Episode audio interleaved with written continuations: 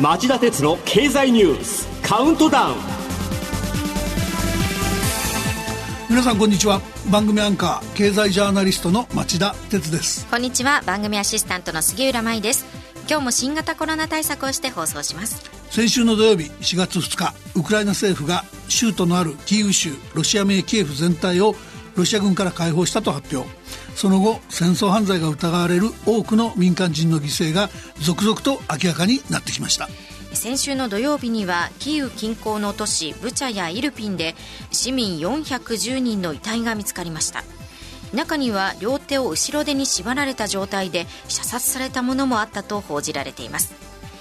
さらに月曜日ウクライナ検察はキーウの北西に位置する町ボロディアンカでより多くの犠牲者が出ているという見方を示しました。ロシアのペスコフ大統領報道官らは殺害された人々の映像や写真はウクライナ側の偽造だと主張していますが具体的な証拠は示していません。一方ウクライナのゼレンスキー大統領はジェノサイド大量虐殺だと主張しています。アメリカやヨーロッパ各国の首脳は戦争犯罪としてロシアを非難、えー、岸田総理も月曜日にロシアの国際法違反行為を厳しく批判すると述べ、えー、追加の経済制裁の可能性に言及し今夜記者会見を行う予定です。ロシア軍はこれまでも原子力施設や病院学校など常識では考えられない場所への攻撃を繰り返してきました。世界では戦争犯罪が疑われる行為を徹底的に調査して真相を解明しようとする動きやロシアへの制裁を強化する動きが加速しています。今週はこのニュースを中心に激動する世界のニュースの中から僕が厳選した今週これだけ押さえておきたい10本をカウントダウン形式でお伝えします。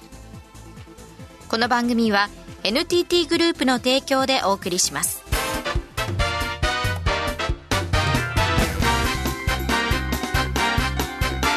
町田鉄の経済ニュースカウントダウ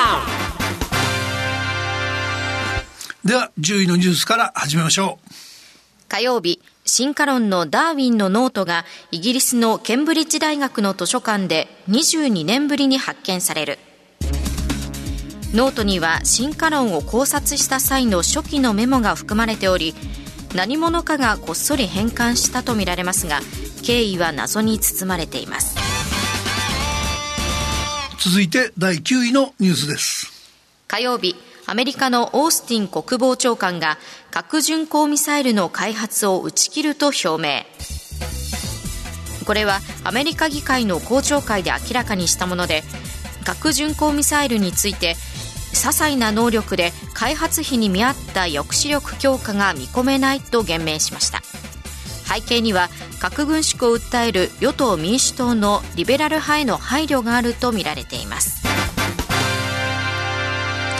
一方で、オーカスに加盟するアメリカ、イギリス、オーストラリアの3カ国は同じく火曜日、極超音速兵器や無人潜水機の開発など8つの分野で協力していくと発表。中国への対抗姿勢を鮮明にしました。まあ、軍縮が一筋縄ではいかないことが浮き彫りになった格好です。8位のニュースはこれです。アメリカの FRB は5月から量的引き締めへ水曜日に公開した3月の FOMC 連邦公開市場委員会の議事録用紙でアメリカの FRB 連邦準備理事会が5月にも保有資産を圧縮して市場の資金量を減らす量的引き締めに着手する方針が裏付けられました。FRB は今後量的引き締めと利上げの2本立てでインフレ退治に取り組むことになります。7位のニュースはこれです。日本円がロシアの通貨ルーブルに次ぐ弱さに。主要25通貨の強さを示す日経通貨インデックスによりますと1月から3月に最も大きく下落したのは下落率が11.7%に達したロシアの通貨ルーブルでした。日本円の下落率は5.7%でこれに次ぐ動きとなりました。安全通貨の円への信任後退が懸念されています。円安といえば水曜午前の東京外国為替市場で円が一時およそ1週間ぶりに124円台まで売られる場面がありました、はい、アメリカの FRB のブレブレイナード理事らが金融引き締めに積極的な発言を行い日米の金利差拡大を意識した円売りドル買いが膨らんだからですまた火曜日に行った10年もの国債の入札で財務省は表面利率を0.2%とこれまでより0.1%引き上げ2016年2月の0.3%以来の高い水準に設定しました。日銀は金利の上昇を抑え込もうと躍起です、うんしかし国債は事実上の、えー、マイナス金利で発行された時期もあったんですが、今回の利払い費の拡大で、えー、利払いあ、クーポンの、えー、引き上げで利払い費の膨張が財政に重くのしかかる日が遠くないかもしれないと連想させますよね。6位はこのニュースです。2019年までの10年間の温室効果ガス排出量は人類史上最悪を記録。これは月曜日に各国の科学者で作る IPCC 国連の気候変動に関する政府間パネルの第3作業部会が8年ぶりに出した報告書で明らかにしたものです。報告書は産業革命の前からの気温上昇を1.5度に抑えるためには増え続ける温室効果ガスの排出を2025年までに減少に転じさせる必要があると指摘。強い警告を発しました。ウクライナ危機と新型コロナ危機が進行中なので、えー、今日のカウントダウンで上位に位置づけることができませんでしたが、本来ならばこのニュースは今週の第一にしても良いほど重要だと僕は思っています。執筆には300人近い研究者が参加。去年10月までに公表された1万8000以上の学術論文を精査し集約したのが今回の報告書です。まず今の状況が続けば、パリ協定で各国が目標に掲げた気温上昇を1.5度以内に抑える目標は破綻する。目標を達成するには2030年までに2010年と比べて排出を45%減らさなければならないとしました。そのためには2025年までに排出を増加から減少に転換させる必要があると指摘しました、えー、具体的なその処方箋は大きく分けて3つ、えー、劇的なコストダウンが進む太陽光や風力発電をもっと活用すること。家庭や車の省エネを進めること。そして大気中の CO2、二酸化炭素を吸収する技術を開発、活用することです。このために2030年までに必要な投資額は最大で、えー、30兆ドル、日本円でおよそ3680兆円、えー、日本の GDP の7倍以上に達する可能性があるとしています。コロナ危機からの回復に伴って去年の世界の CO2 の排出量は過去最大になったばかりかウクライナ危機でエネルギー供給の不安に苛まれています。それでも30兆ドルといえば壮大なビジネスと成長のチャンスでもあります。ぜひ取り組まなければならない人類共通の課題だと思います。続いて第5位のニュースです。火曜日までの1週間で全国34の都道府県で新規感染者数が前の週より増加。専門家はすでに第7波という見方も。翌日の水曜日、厚生労働省は新型コロナウイルスの感染状況を分析する専門家会合を開き、新規感染者の増加に伴い、療養者の数も増加傾向に転じていると分析しました。えー、一方、中国の衛生当局は昨日ロックダウンが続く上海市で前日新たに1万9982人と過去最も多い感染数を確認したと発表しました。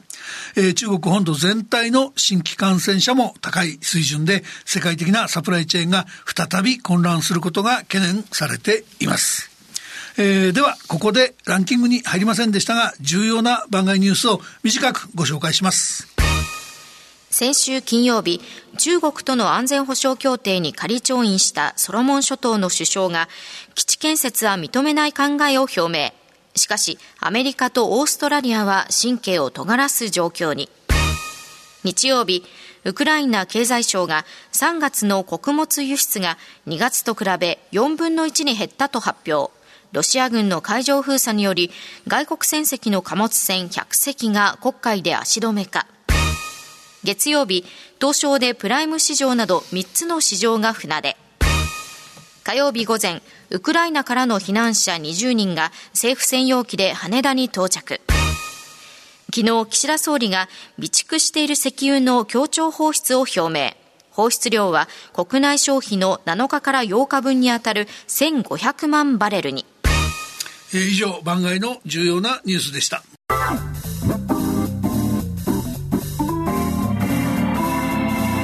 町田鉄の経済ニュースカウントダウン。4位のニュースはこれです。先週土曜日以降、キーウ周辺で戦争犯罪が疑われる多くの民間人の遺体が発見されたことに対し、各国が続々とロシアに対する追加制裁を発表。日曜日には戦闘を切ってバルト三国の一つリトアニアが追加制裁を発表シモニテ首相がツイッターで EU 加盟国として初めてロシア産天然ガスの完全な輸入禁止に踏み切ると表明しました月曜にはカナダの、えー、ジョリー外相が新たにロシア人9人、ベラルーシ人9人の資産凍結を発表。フランスとドイツが合わせて70人以上の外交官を追放すると明らかにしました。火曜日にはバルト三国のラトビアとエストニアがそれぞれ2カ所のロシア領事館を閉鎖すると発表しています。アメリカの財務省はアメリカ国内の銀行によるロシア国債の利払い手続きを禁止、ロシア国債をデフォルトさせて資金を枯渇させる方策に出ました。さらに水曜にはアメリカ企業によるロシアへの新規投資の禁止やロシア最大手のズベルバンクと4位のアルファバンクの資産凍結とアメリカ企業や銀行との取引を禁止そして、えー、プーチン大統領の娘2人の資産の凍結も打ち出しました日本政府は火曜日、かねてから準備していたロシアへの経済制裁強化関連法の改正案を閣議決定。ロシアの最恵国待遇を取り消し、魚介類や木材などの品目で関税引き上げ手続きを進める姿勢を明確にしました。どれぐらいダメージあるのか。EBRD ヨーロッパ復興開発銀行は先週これまでの西側の経済制裁や外資の撤退によってロシアの今年の GDP 成長率がマイナス10%に陥るという予測を公表しました。3位のニュースはこれです。キーウ周辺からドンバス地方など東南部へのロシア軍戦力の再配置を睨み、西側諸国がウクライナへの軍事支援を強化。アメリカ国防総省は先週金曜日、370億円相当の新たな軍事支援策を発表。レーザー誘導ロケット砲や最新鋭のドローン、軍用車両、医療用品を供与することを明らかにしました。またチェコは旧ソ連製の戦車 T72 や歩兵用戦闘車両の供与を認めています。NATO 北大西洋条約機構のストルストルテンベルグ、えー、事務総長は水曜日記者団に対しウクライナ危機の今後について大規模な攻撃を予想している。ウクライナ全土を支配し世界秩序を書き換えようとするロシアのプーチン大統領の野心に変化の兆しはまだない。とし何ヶ月何年にもわたってウクライナの戦争が長期的に続くかもしれないと警告しています。まあ、そうした観点から NATO はロシア軍が攻略の狙いをウクライナ東南部に絞ってきたこの段階でプーチン大統領の野望をくじくことが大切だと考えているんでしょう。我々はウクライナ東南部での戦況を注意深く見守る必要があるかもしれません。2位のニュースはこれです。昨夜 G7 が首脳声明を発表。ロシアのプーチン大統領を名指しで批判し、ロシア産石炭の輸入禁止を含む追加制裁方針を表明。これを受けて萩生田経済産業大臣は今朝の記者会見でロシアからの石炭の輸入について代替国を見つけながら段階的に減らし最終的には輸入しない方向を目指すと表明しましたまた G7 の外相声明では戦争犯罪を調べる ICC 国際刑事裁判所の捜査への支援も表明。林外務大臣が出席した NATO 外相理事会はウクライナへの軍事支援強化を確認しました。ロシア産の原油石炭の輸入停止で懸念されるのは建築資材としてのコンクリートの値上がりです。まあ、全体としてみれば、日本の石炭の輸入先はオーストラリアが、えー、トップで、えー、ほぼ7割。ロシア産はおよそ15%とそれほど多くはありません。しかし業界別に見るとセメント業界が原料としてロシア産の石炭を多く輸入しており、その依存度は50%に達しています。セメントといえばコンクリートの材料なので、建物の建築コストの高騰が懸念されているというわけです。G7 もしくは西側のロシア制裁は厳しくなる一方です。ロシアがウクライナでの戦争遂行や戦争犯罪隠しといった態度を改めないと、次は原油、そして天然ガスと制裁が、えー、止めどなくエスカレートしかねない極めて、えー、深刻な状況になってきています。さて、いよいよ今週第1位のニュースです。昨日、国連が緊急総会を開催。ロシアの人権理事会理事国の資格を停止する決議を採決。決議案は日本、アメリカ、ヨーロッパが共同提案。93カ国が賛成。中国やロシア、北朝鮮など24カ国が反対に回り、インドやブラジルなど58カ国が棄権しました。決議文にはウクライナでの民間人殺害を受けてロシアによる重大かつ組織的な人権侵害があったとして重大な懸念を表明するという文言が明記されました。